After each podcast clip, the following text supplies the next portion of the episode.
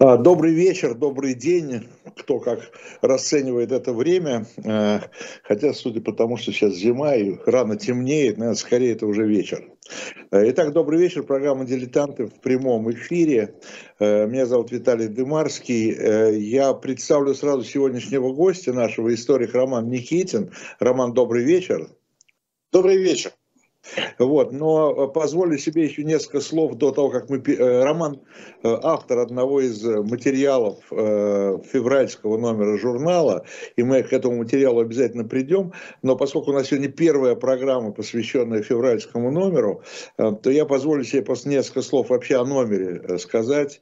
Там, ну, я скажу такую банальную фразу, там много интересного. Вы еще вы услышали от меня, что там мало интересного. Вот. Но любопытные, э, любопытные, тем не менее, материалы про любимого художника Ярошенко, э, любимого художника Ленина. Вот вы знали это? Я не знал, например.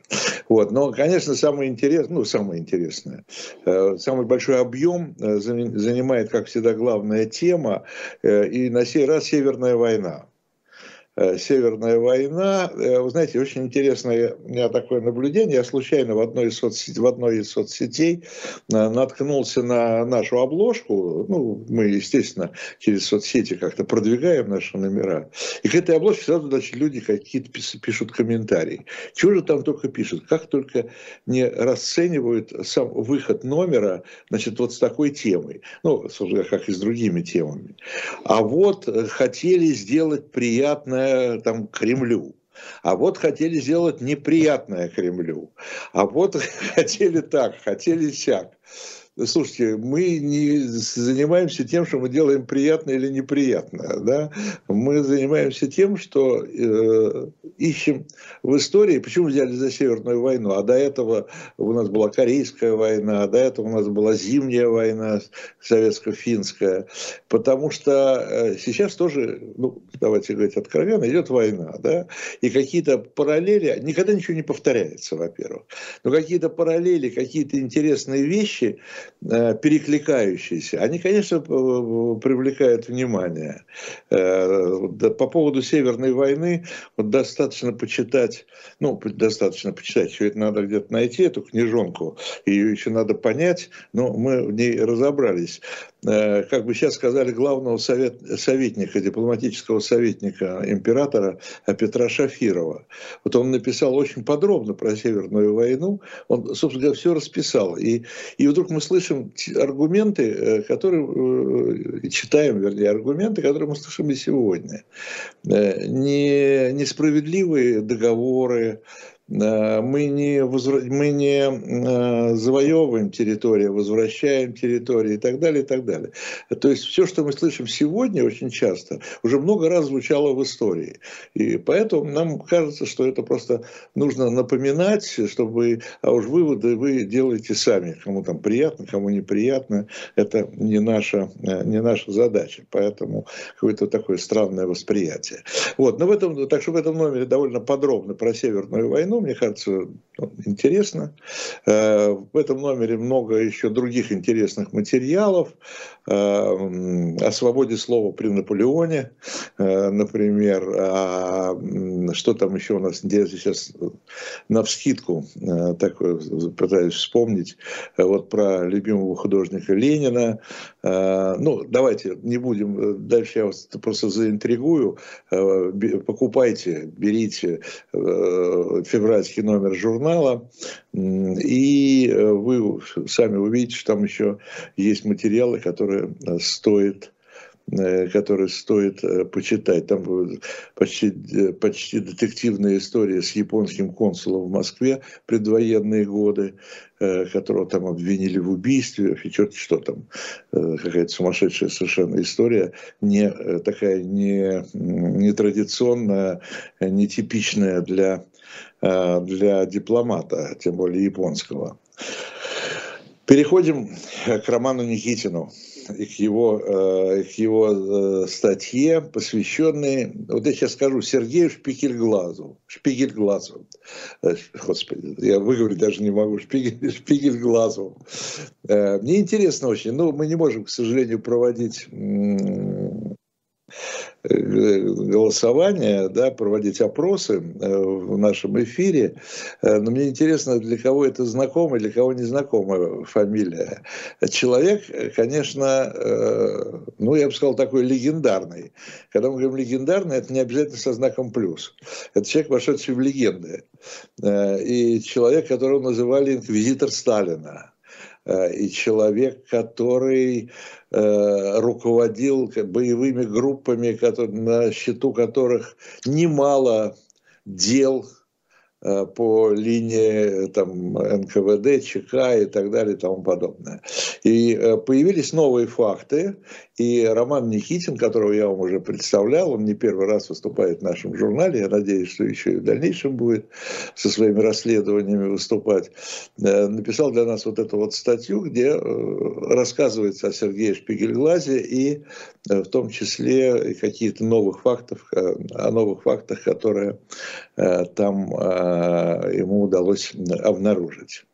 Роман, я даже не знаю, с чего начать, но э, я продолжу вашу мысль, Виталий, если вы позволите, продолжу вашу мысль, потому да. что Сергей Михайлович Пигельглаз это вот как раз человек, э, который настолько делал приятно Кремлю формата 1937 года, как никто не делал. Но через некоторое время Э, скоротечная, Кремль решил, что Сергей Михайлович делал ему недостаточно приятно. Отсюда и горькая судьба. А вообще, э, возвращаясь к вашим словам, даже не знаю, на кого сослаться, пожалуй, сошлюсь на э, Никиту Соколова, если мне память не изменяет. Правда, скажут то, что он историк Ельцин-центра, и это неприятно. Он говорил следующие вещи, то, что эм, вообще задача исторической науки – это не сделать кому-то приятно или не сделать неприятно, приятно, хорошо это или плохо, а определить, имело ли место то или иное событие в истории или не имело. И вот э, на этом кропотливом пути, э, да, действительно, были выявлены э, некоторые факты, доселе неизвестные, э, связанные, в частности, с похищением генерала Миллера и с биографией Сергея Михайловича Шпигельглаза. Ну да. Ну, собственно, это убийство генерала Миллера, это, наверное, такое самое известное, да, из э, дел, которые э, он провернул. А, хочу уточнить, э, это сложно назвать убийством, это все-таки похищение. Похищение, а, да. Конечно, похищение. Да. То, что с ним дальше случилось после пребывания во внутренней тюрьме Лубянки это приведение приговора в исполнение, которого, кстати, никто не видел. Потому что э, хочу озвучить вот какую эксклюзивную информацию. Э, не далее, как в конце прошлого года искали следы дела генерала Миллера в архиве, да, э, проводили поиск, э, ничего подобного не обнаружено. Не найдено никак. В архиве, э, Роман, в архиве ФСБ. Да, да. Не найден никак Миллер Евгений Карлович, э, не подтверждена информация о его пребывании э, как Иванова Петра Васильевича. Вот та м, картинка, фотография, которая в Википедии размещена была, э, где Миллер с его знаменитыми усами, сдвинутым на бок э, галстуком, э, очень сложно понять, не зная источник этой фотографии. Как будто его помятого, в сдвинутом галстуке сфотографировали прямо на теплоходе Марии Ульяновой. Но так же ведь не делалось. Подобные фотографии делались уже когда человек был арестован.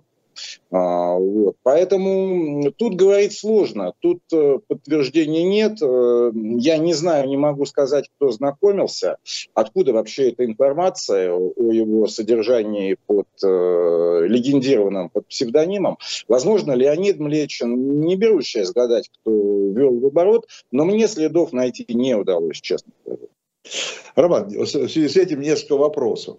Во-первых, по поводу архива ФСБ. Если вы не нашли э, следы, э, это означает, что их нет, э, или это означает, может означать, э, что эти дела, дело Миллера еще до сих пор, там, скажем, под, под грифом? Может означать и это. И э, ответ «нет» может не всегда означать «нет». Э, может быть, э, дело находится где-то в другом месте. Тем не менее, информация была введена в оборот, что он действительно там содержался, не сообщил никакой существенной информации о деятельности Российского общевоинского союза, председателем которого он являлся. Ну, это, это все апокрифы. Потому что пока не увидишь своими глазами, не поверишь. А слава богу, было что увидеть э, собственными глазами. Вот о чем мы еще для нашей аудитории все-таки сказать, может быть, не все знают, что кто такой генерал Миллер, да, и что это, это вот как успел Роман сказать, глава Российского общевойскового союза, за рубеж, э, который действовал в эмиграции, да, э, это такое объединение э, русских офицеров, уехавших после 17 года в, в Европу, но в основном во Франции, конечно, да, и, так сказать, штаб Э, Ровса был, был во Франции. Э, и э, есть вот два, два почему-то их всегда рядом ставят, два таких громких дела устранения двух крупных фигур Ровса. Это вот генерал Миллер, о котором мы говорим, и генерал Кутепов. Кутепов, да. Да, который был убит, его не, его не вывезли в Советский Союз, он был убит э, во Франции. И, кстати говоря, я еще помню в годы, когда я там работал во Франции, пытался поинтересоваться этим делом, там до сих пор э, тоже существует очень множество версий его, э, его убийство, и где, э, и где оно произошло, и как оно произошло. Э, и, по-моему, так до сих пор окончательная точка тоже не поставлена. Вот. Вопрос по поводу, по поводу Шпигельглаза. Но, тем не менее, вы пишете в статье, вот про эту квитанцию, про, вот про эти деньги, которые были найдены, да?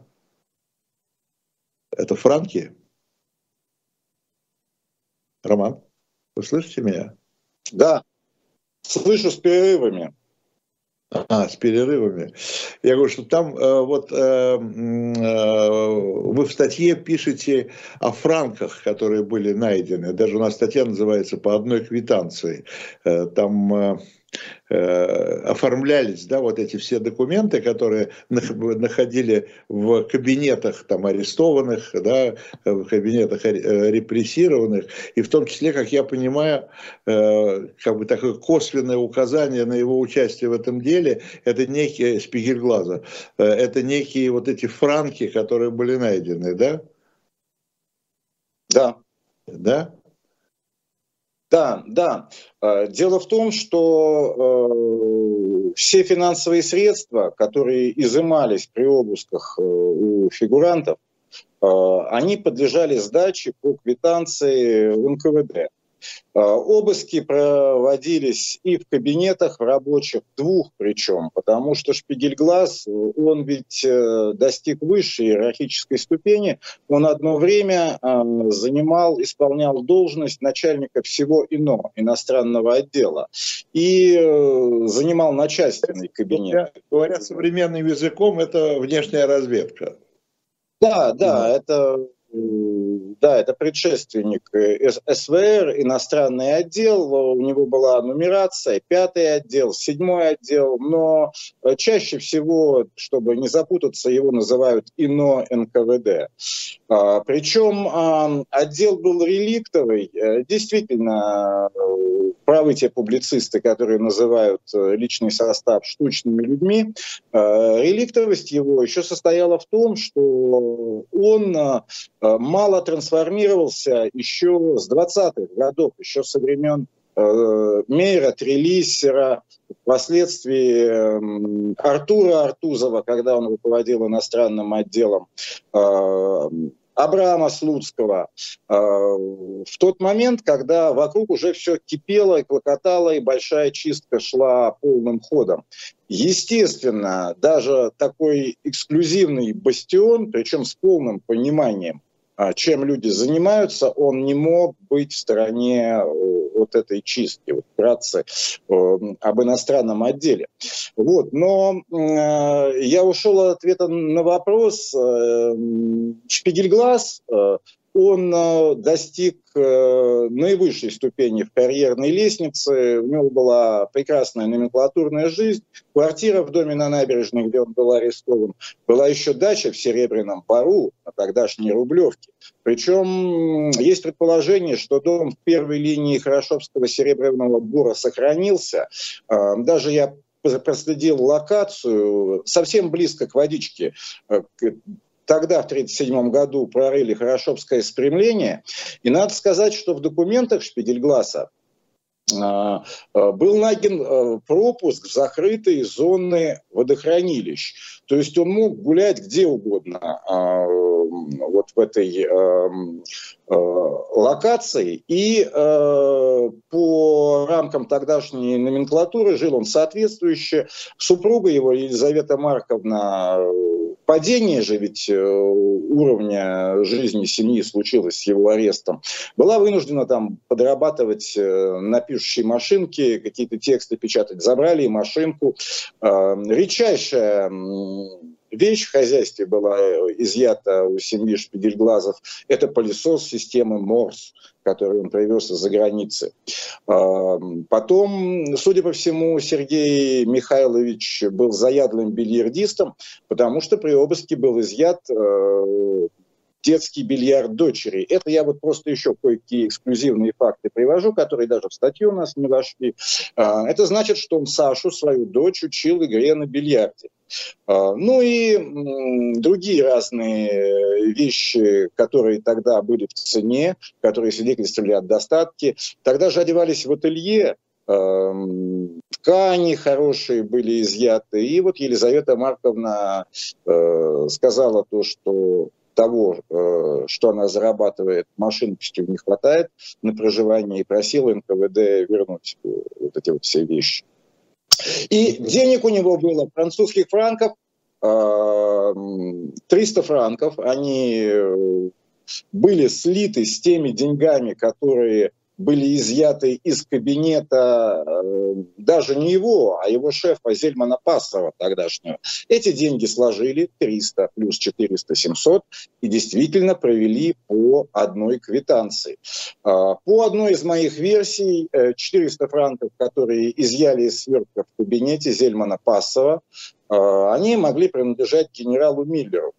Но сейчас я не очень уверен, потому что есть сведения, что бумажник – уходя а, навстречу с советскими агентами, причем он предполагал, что это советские агенты, а, бумажник а, с малым числом денег он оставил в штаб-квартире РОПС, равно как и пальто, эм, и э, другие вещи. Там он хотел внучку отправлять в Белград, э, э, плацкарты оставил.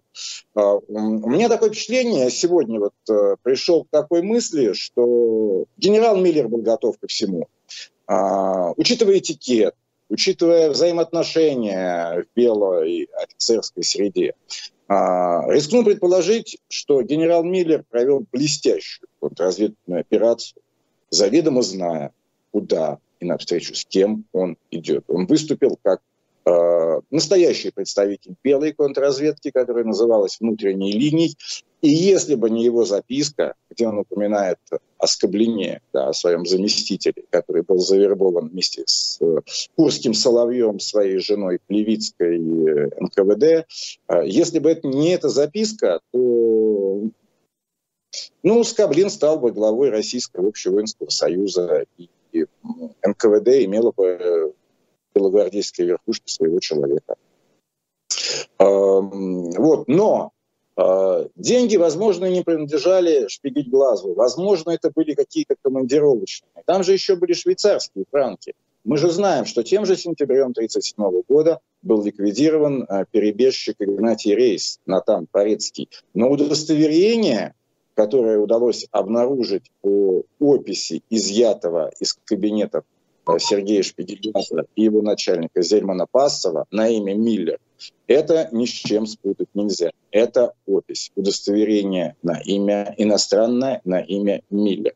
Причем контрразведчики, которые это описывали, они не понимали, с чем они имеют э, дело. Миллер для них это... Но зато Павел Судоплатов, который присутствовал при каждом обыске, он понимал прекрасно. И э, бог с ними, с деньгами, это все шло по квитанции, но все документальные значимые вещи, они э, по описи сразу же припровождались на стол замначальника тогдашнего ГУГБ Берии Всеволода Меркулова. Э, напомню, что Ежов еще у власти, он еще возглавляет НКВД, но ему оставался всего лишь месяц. Берия сильно под него копал, и в конце ноября Ежов уже не будет возглавлять НКВД. То есть всем заправлял уже Берия. И он потихоньку начинал зачистку всех ежовцев. А Шпигельглаз был ежовским человеком? Нет, Шпигельглаз был даже не ежовским человеком, он был даже не егодинским человеком, а он был э, человеком еще Вацлава Минжинского, а, потому что в иностранном отделе он оказался довольно рано. А, и э, прошел там большую школу. Э, как он с негодованием говорил, э, на, сохранилось закрытый, протокол закрытого заседания военной коллегии, он с негодованием говорил, как же так, я 20 лет в ЧК, 20 лет в НКВД. Поэтому он реликт, повторюсь, как и многие те люди, которые все еще служили в иностранном отделе, когда уже вокруг шла большая чистка. Дошла она и до иностранного отдела. А э, если бы, э, если бы там он дождался бы живым, дождался бы Берии, он бы остался или он все равно бы попал под этот каток? Понимаете, а он дождался Берии. С Берией все сложно. Настоящее время распространена такая точка зрения. Вот пришел Берия, боже мой, какая настала справедливость. А, вот проклятый Ежов а, всех чистил, всех вычищал а, под корень. А вот пришел Берия, и э, кадры, которые были оговорены, были брошены в застенки, вот он вернул. Вы понимаете, кого-то он вернул, а кого-то он не вернул. А, мне кажется, что в оценках вот этой ситуации нельзя игнорировать ведомственную, сугубо ведомственную подоплеку, которую, на мой взгляд, лучше всех э, развивали такие исследователи, как Леонид Наумов в книге Сталина НКВД. И я имел удовольствие в вашем эфире Никиту Петрова слышать. Грубо говоря, идея сводилась к следующему. Социальный лифт. Засиделись вот то, о чем вы сейчас говорили, там еще со времен Минжинского, не дают молодым пройти, что надо делать? Надо, я утрирую, выпилить э, там своего руководителя, да, и самому занять э, его место. Этот процесс э, тоже происходил. Вот, и он в полной мере и коснулся старых кадров. Роман, такой вопрос. Э, у меня сразу несколько вопросов. Ну, давайте про Спигельглаза, про его, про его карьеру. И у меня вопрос такой более общий. Э, смотрите, когда мы говорим об армии после 17 года, э, там очень интересная вещь, можно по спискам посмотреть, оказывается, большинство, подчеркиваю, большинство, там все в процентах подсчитано, офицеров генштаба еще царской армии, ну и армии, той армии, которая была между февралем и, и, и, и октябрем, да, э, они стали работать на большевиков. Ну, то есть остались, остались верны власти, какой бы она ни была. А вот что касается ЧК, ну, сначала ЧК, потом, который стал НКВД, там ВКПУ и так далее, там был какой-то процент старых кадров? Или это все молодые волки, которые после 17 года э, вот, э, бросились в эту оперативную работу? Э, старые кадры, они привлекались, но они не находились на ключевых постах. Э, там были пламенные революционеры, и вот, кстати, чтобы надолго не отвлекаться, переходя к Шпигельглазу, он как раз не относился к числу пламенных революционеров, э, как вот я и указываю в статье. Да, он, эм, да, он мне показался достаточно прагматичным человеком, потому что сохранились дореволюционные документы с ним связанные, и они дают э, массу информации. Жизнь Шпигельглаза началась как загадка, и закончилась она как загадка. Достаточно сказать, что у него две справки о расстреле с разными датами. А что касается его рождения, э, то э, Соломон, таково его настоящее имя, Мойшевич, Менделевич, Шпигельглаз, ну, с моей точки зрения, он себе годок-то убавил. А, и там обширная деятельность, чтобы не оказаться ему в армии а, и не попасть на фронт Великой войны, Первой мировой, а хотел он учиться в Московском университете. И, в общем, я вижу большое количество мистификаций. То есть вот то, что вы видите в Википедии, написано о нем, оно правдиво, ну, где-то процентов на 20. То есть там, в частности, говорится, что он закончил там три курса юрфака МГУ. А, есть совершенно однозначные документы, которые говорят о том, что его реальное училище, Варшавское, оно а, было эвакуировано, поскольку кайзеровские немцы взяли Варшаву, оно было эвакуировано в Москву, и э, э, вот именно из-за этого факта и карьера Сергея Соломона Шпигельглаза, она в Москве и продолжилась. И он сразу почти оказался в центральном аппарате э, молодых органов безопасности Республики рабочих и крестьян. Причем начал там службу по, по финансовой линии. Понятно. Вы меня сейчас слышите? Я да, я вас, я вас слышу, слышу, но не вижу. А, у него папа был бухгалтер, возможно, это сыграло а, роль. Но он даже членом партии не был. А, он а, все-таки, э, видимо, попал под мобилизацию, но, по крайней мере, есть сведения о его службе э, временному правительству, что ему впоследствии э, отменили. Э, слышно меня, да? Да-да-да, все нормально. Да. А, и э, сам он о себе пишет. Служба в Красной гвардии.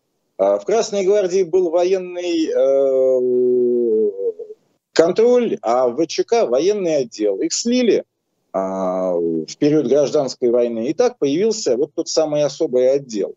А, то, что Шпигельгласа относят к чистым а, разведчикам, это тоже неправда, потому что у нас же еще есть замечательный материал про колчаковскую декабристку.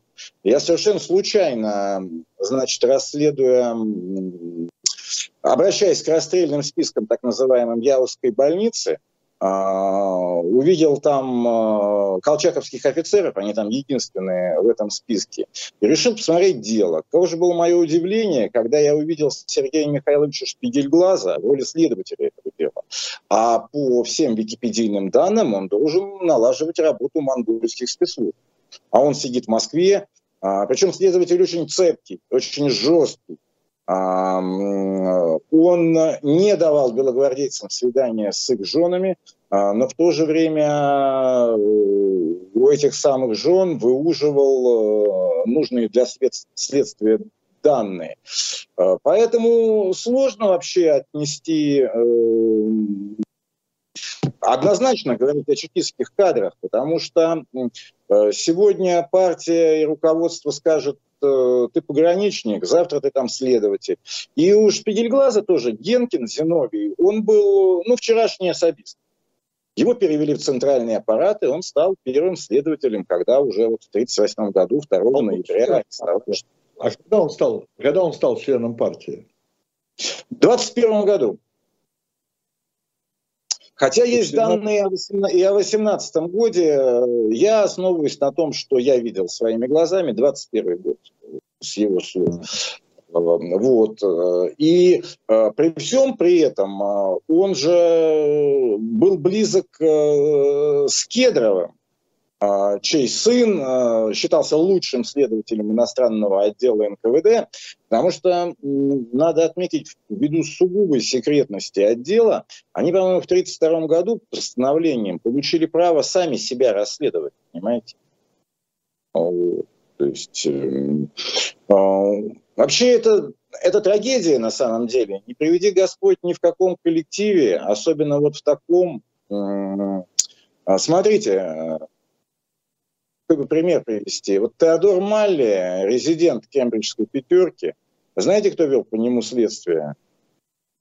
Зарубин. Легендарный советский разведчик, который пережил все чистки. Подпись, подпись личная стоит Зарубина. И, естественно, 1937 год, все враги народа, обвинительное заключение. Наступает 56 год.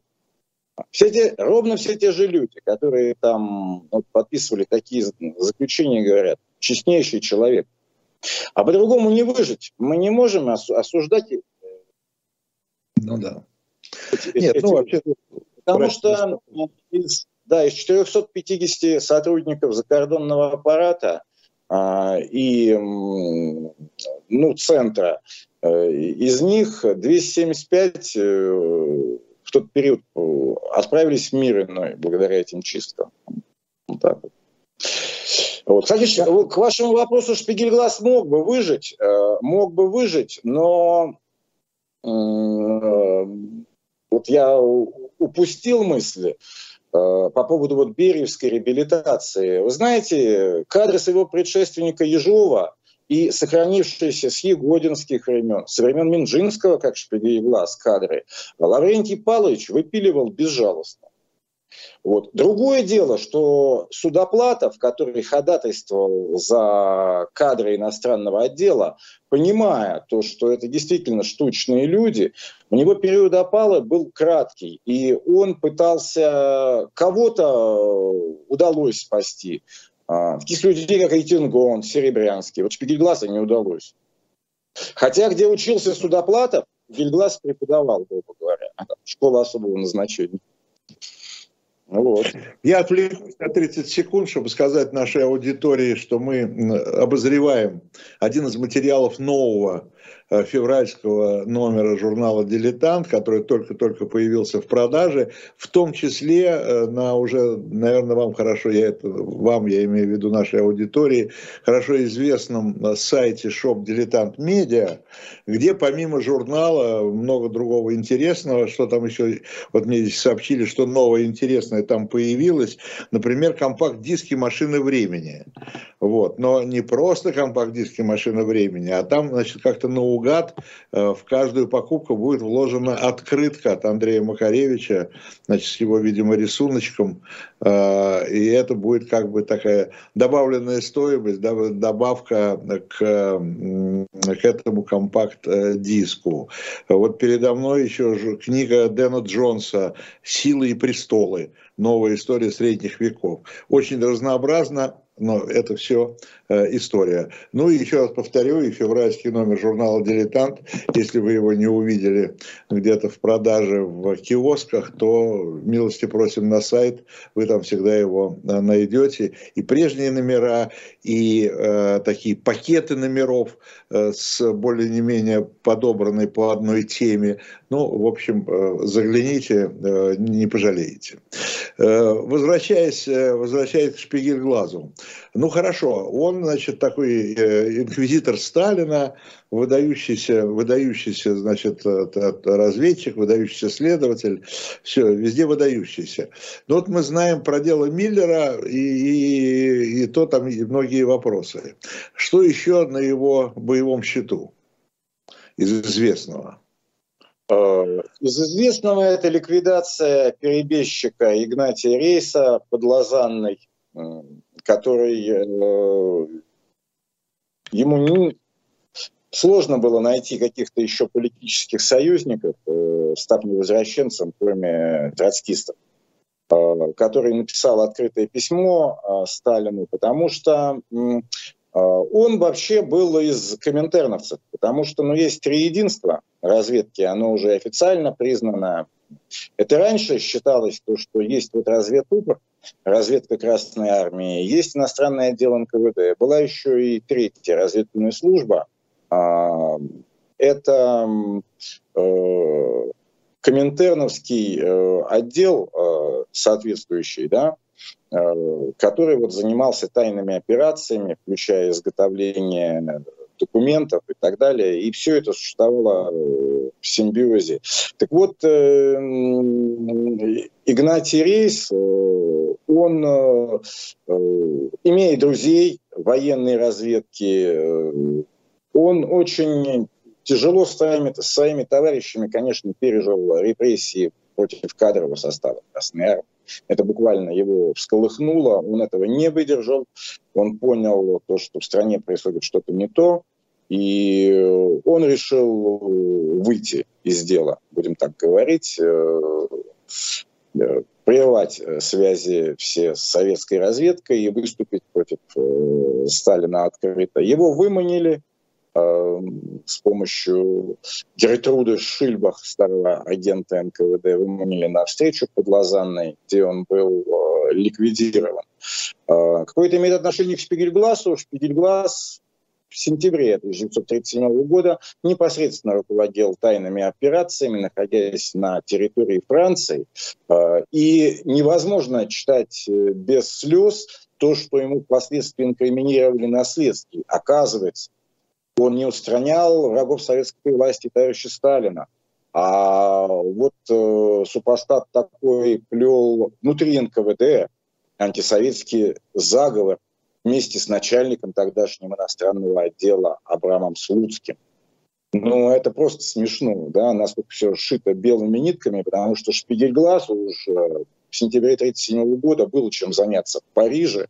И это не единственная была акция. Накануне в августе был похищен, э, как утверждается, Александром Коротковым, впоследствии главой нелегальной разведки, и э, ликвидирован Агабеков, старый еще времен ОГПУ резидент в Стамбуле, перебежчик. 1938 год э, – это акция, которую исполнил Судоплатов. Это ликвидация Евгена Коновальца с помощью взрывного устройства, замаскированное под коробку э, конфет.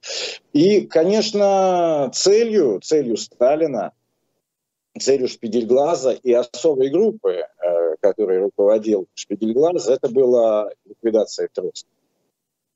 Агентура там была хорошая, там был э, при Троцком непосредственно э, Маркс Боровский, агент Тюльпан.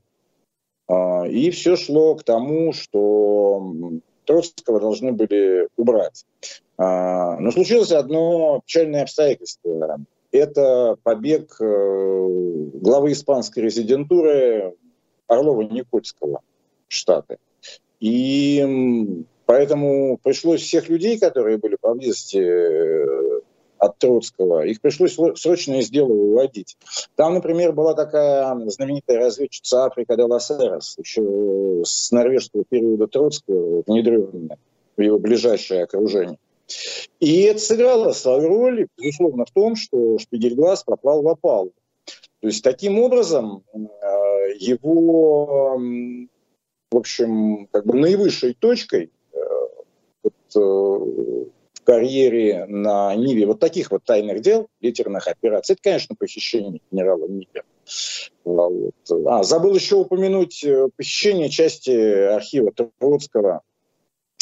А, вот. Но а, надо понимать а, то, что особая группа, а, которую он руководил, она как бы не совсем а, иностранный отдел. А, потому что любопытно было бы увидеть, но утверждается то, что э, она регулируется не письменными приказами, ее существование. Они знали крайне, знал крайне ограниченный круг лиц, единицы буквально, в том числе и в иностранном отделе.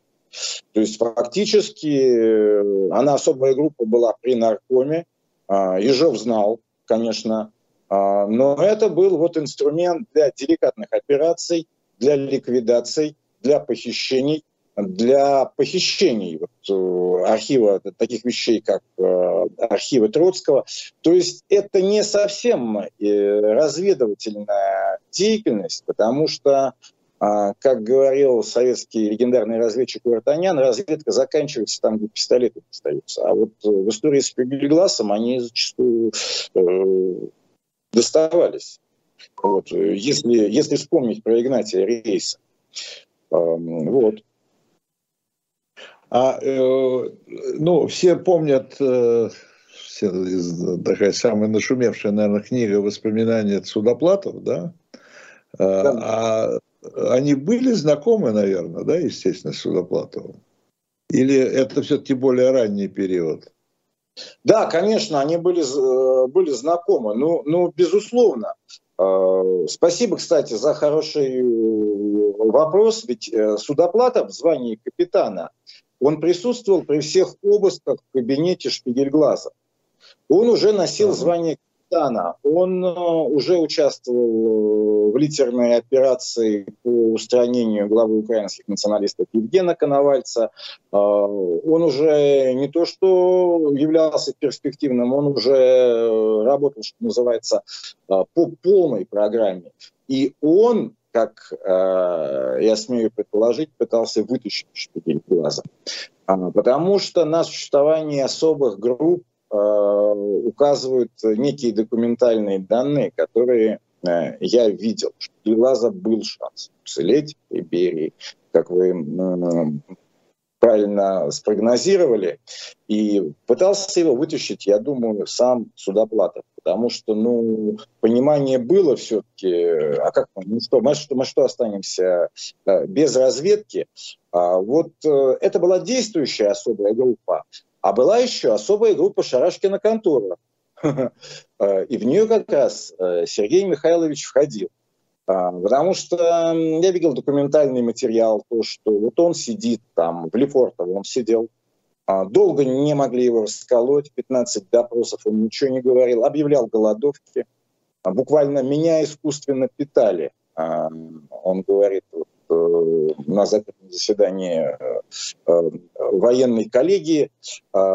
Берия был такой человек, он любил посудить что-то подследственным. Он Ежову много чего обещал, говоря, ну, что ты думаешь, что тебя там расстреляют специально, да? Он пообещал что-то Шпигельглазу. А Шпигельглаз почувствовал, что он опять востребованный, написал покаянное письмо Бериевскому боевому товарищу Кабулову, Богдану, который руководил следственной частью, с просьбой перевести во внутреннюю тюрьму на Лубянке из Лефортова. Он сказал то, что он сдаст всех, даже действующих сотрудников иностранного отдела, все всем расскажет.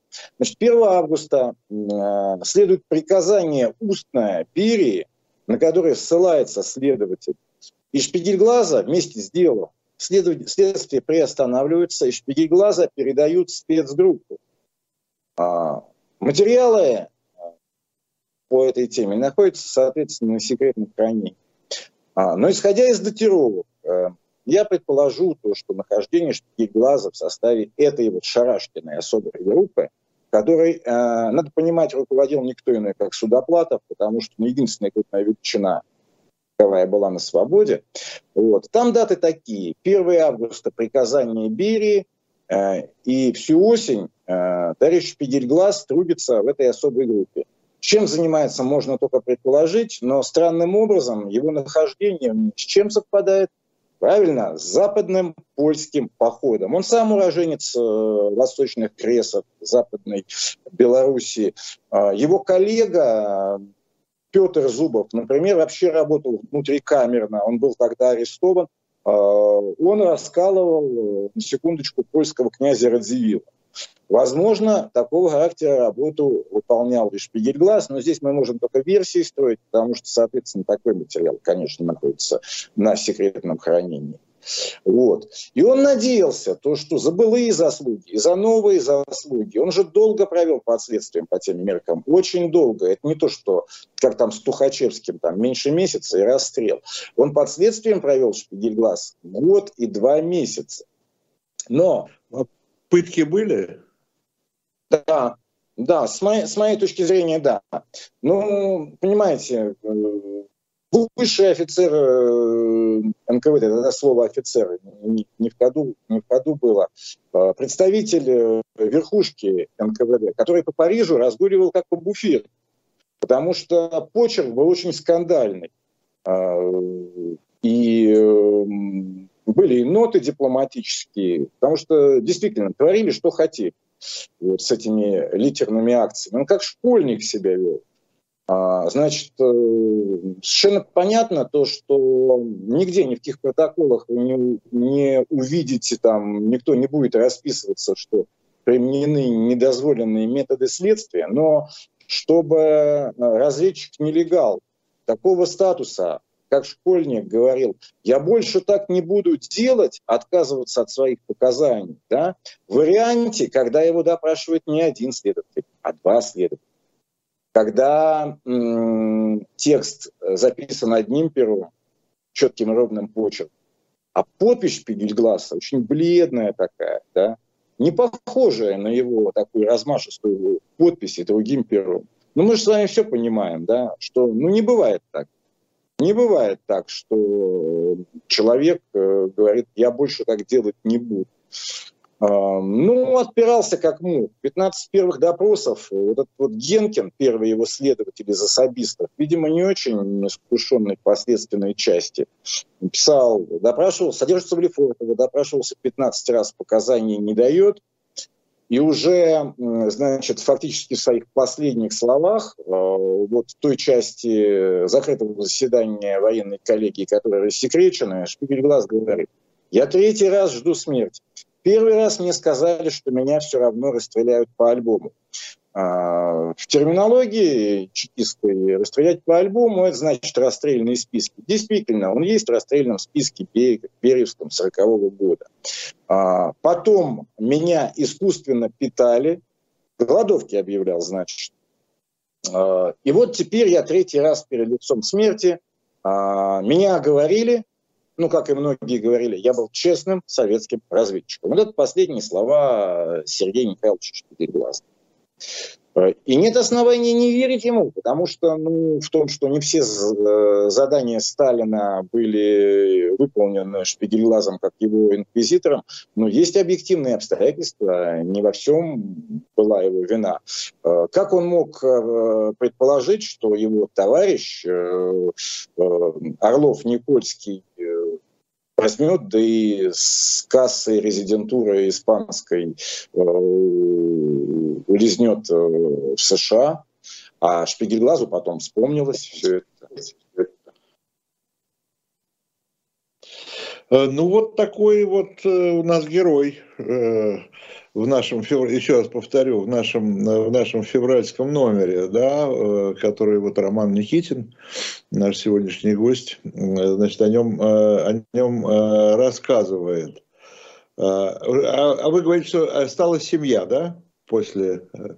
Какова, какова судьба семьи? Семья э, подверглась репрессиям, но э, и Елизавета Марковна и дочь Александра, они пережили Сталина, дожили до реабилитации, они подавали на реабилитацию в 1956 году, Шпигельглаза реабилитировали, они дожили. Вот. Существует его могила? А, ну... Нет, наверное. Да? Кино, э, кинотав. Кинотав, э, не помню, да, где был тогда Колумбарий, где вот репрессированный. Донской, Донской монастырь, по-моему, да, Донской кладбище, память не, не изменяет. Сейчас есть, памятник репрессированным, да. Есть, есть, есть фотографии.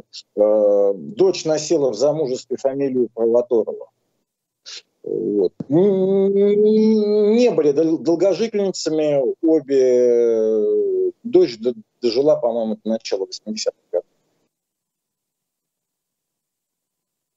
Вот такой, да, вот такой вот у, у нас герой, один из пяти э, человек, которые, а их пять было за 38 год, представляете, целых пять человек, которые возглавляли, вот такая чехарда была, иностранный отдел. Э, Абрам Слуцкий, э, потом недолго Сергей Шпигельглаз, э, но его не утвердили, опять сделали замом, прислали человека из контрразведки Зельмана Пассова, который, ну, особо отметить его не за что, который продолжал просто эту репрессивную линию. Потом Судоплатов присутствовал при обысках уже должности временно исполняющего начальника иностранного отдела, это четвертый. И пятый – это Деканозов, это уже бериевский человек, который ну, совершенно чужой этой разведки человек. И уже потом появился Павел Фитер. А, кстати, я не знаю, смотрели вы или нет э, сериал «Начальник разведки». Там Шпигельглаз совершенно на себя не похож, но играет его, играет очень хорошо, на мой взгляд, Карен Бадалов который Эфрона играл э, в сериале Михаила Казакова «Очарование зла». Mm-hmm. Вот э, у, значит, э, в, в сериале «Фитин», начальник разведки, он играет Сергея Шпигельглаза, вернее, собирательный образ, потому что ну, там героя зовут не Шпигельглаз. Не, ну, понятно, что фильм остается фильмом, а все-таки там много художественного вымысла, и это нормально. Потому что, конечно, требовать, требовать документальности от художественного фильма нельзя. Да? Там какая-то должна быть степень обобщения, степень фантазии, в конце концов, авторской. Да? На, это, на это э, все имеют право. Но не имеют права историки, расследователи, как наш сегодняшний гость Роман Никитин, историк спецслужб, можно сказать, потому что не первый раз у нас выступает в журнале именно по Э, по новым фактам в истории, в истории спецслужб. Я помню ваши материалы по убийству Кирова мы печатали, да?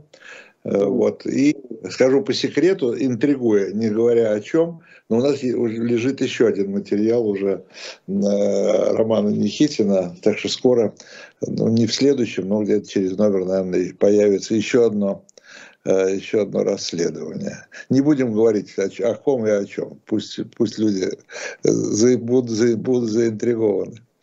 Читайте журнала «Дилетант», да. Да, да, да. Спасибо большое. Я это я говорю Роману Никитину. Спасибо большое, я говорю, нашей аудитории за то, что слушаете, смотрите, а самое главное, читаете журнал.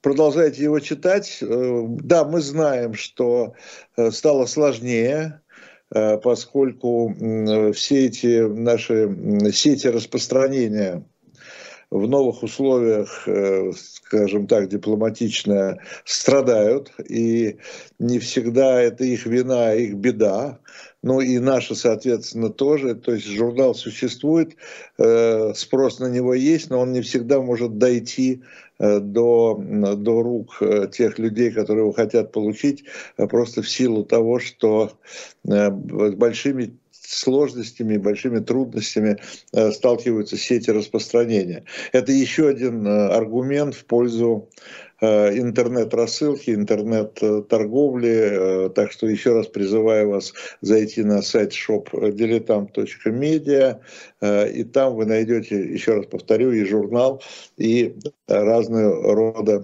историческую литературу. Программа «Дилетанты» прощается на неделю. Через неделю будем говорить о каких-то других материалах февральского номера.